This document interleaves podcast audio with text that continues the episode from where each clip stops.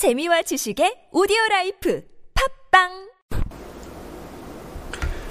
2차 확산 위험 확인한 이태원 감염 총력 대응해야 서울 이태원 클럽에서 시작된 코로나19 감염 사태가 확산되고 있다. 클럽을 다녀간 경기 용인시 66번 환자가 지난 6일 확진 판정을 받은 지 나흘 만인 10일 낮 12시 기준 관련 확진자 수는 54명으로 늘었다. 10일 신규 확진자 수는 34명으로 한 달 만에 다시 30명대로 올라섰다. 지역 감염이 거의 사라지며 코로나 대응 안정기에 들어섰다고 한숨을 돌리자마자 다시 상황이 급속도로 악화되고 있다. 국제적으로 인정받는 한국의 방역 태세가 다시 한번 시험대에 올랐다. 클럽발 코로나19 확산세는 조용한 전파의 위험을 실감케 한다. 우선 확진자들이 서울, 경기, 인천 등 수도권은 물론 부산, 제주 등 전국에서 확인되고 있다.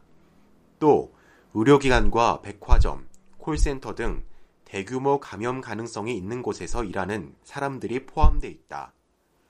국방부 청산의 사이버 사령부 근무자도 확진됐다.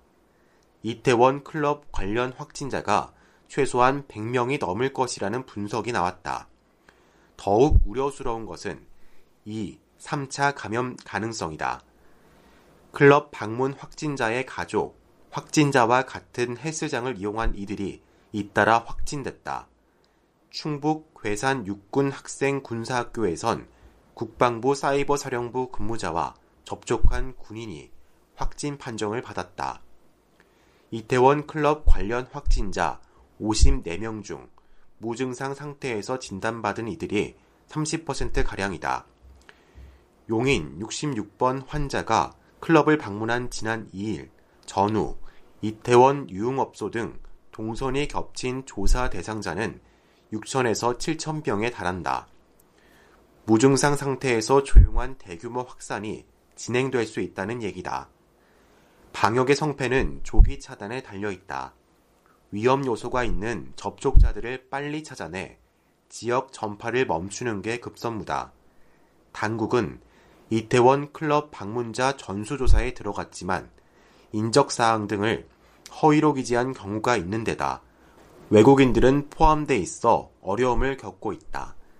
클럽 방문자 5,517명 중 2,000명가량이 연락이 닿지 않는다고 하는데 적극적인 협조가 필요하다. 서울시와 경기도가 잇따라 관내 클럽과 룸살롱 등 모든 유흥시설에 대해 무기한 또는 2주간 집합 금지 명령을 발동한 것은 적절했다. 그런데 서울시의 집합 금지 명령 뒤에도 강남과 홍대 앞 일대에서 클럽들이 불야성을 이뤘다고 한다. 유흥시설뿐 아니라 위험 요소가 높은 다른 다중 이용 시설들도 재점검할 필요가 있다. 지난 6일부터 생활 방역 체제로 전환하면서 시민들 사이에 방역에 대한 긴장감이 떨어진 것이 사실이다. 당국은 차제에 방역 정책의 허점은 없었는지 재점검해야 한다. 정부는 이미 발표한 등교 계약 방침을 되돌릴 상황은 아니라고 보고 있다. 하지만 학생들의 안전과 방역이 최우선인 만큼 일정을 재조정할 필요가 있을 경우 머뭇거려서도 안 된다. 높은 시민의식과 의료진의 헌신, 적절한 정부 대책 등 삼각 연대로 이 위기를 넘어야 한다.